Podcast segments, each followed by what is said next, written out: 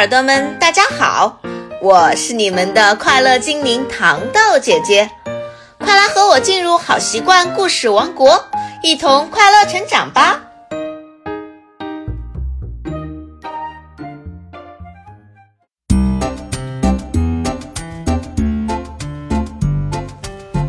小耳朵们，你们还记不记得我们的好朋友小猴子皮皮？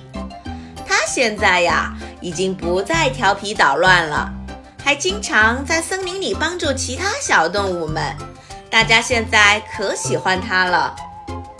秋天到了，果园里的果子都成熟了，一眼望去，就像一个个五颜六色的小灯笼。小猴皮皮的果园也丰收了，它的果树上结满了红彤彤的大柿子。皮皮在果园里辛勤地劳动了一上午，采了一筐柿子，他想要送给山羊爷爷去尝一尝。他哼着曲儿走在回家的路上，呜呜，咦，是谁在哭呢？皮皮听着哭声找过去，哟，原来是小白兔乐乐在河边哭呀。乐乐妹妹，你为什么在哭啊？这是怎么了？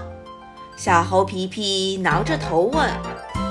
皮皮哥哥，我回不了家了。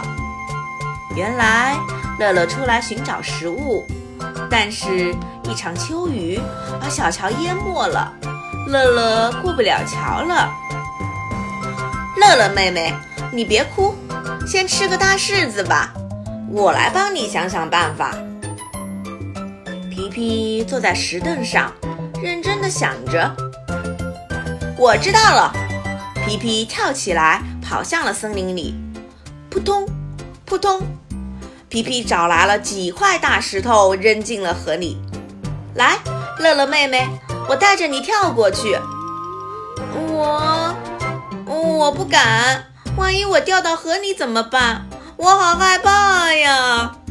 乐乐又吓得哭了起来。皮皮想了一下，这确实是个问题。他忙去安慰乐乐。他又看了看四周，马上又有了主意。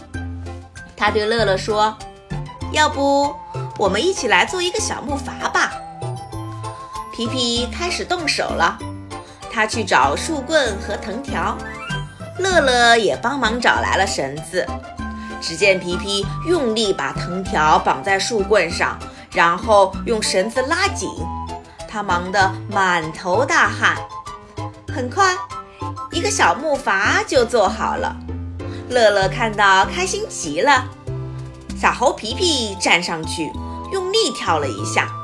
放心吧，这下可结实了。小木筏做好了，要不我们再来给它做一片小白帆吧？皮皮又在竹筏上支撑了一个大树棍，脱下自己的背心挂到顶上。皮皮把小木筏轻轻推进河里，拍手欢呼道：“我们的小木筏也可以扬帆了！这下小乐乐可以回家了。”乐乐很感谢皮皮，他坐着小木筏，安安稳稳地渡过了河。小猴皮皮继续向前走，他给山羊爷爷送去了大柿子，还把帮助小兔子乐乐的事告诉了他。山羊爷爷还直夸猴子皮皮聪明呢。好啦，小耳朵们，今天我们的故事就讲到这里。皮皮这种乐于助人的美德，值得我们大家学习哦。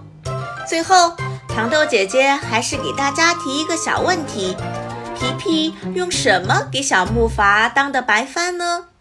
知道答案的你，赶快告诉爸爸妈妈，或者在留言区评论。如果喜欢糖豆姐姐，一定要点一点订阅按钮，或者关注公众号“现代儿童教研社”。我会在那里等着你们哦，我们下期再见，拜拜。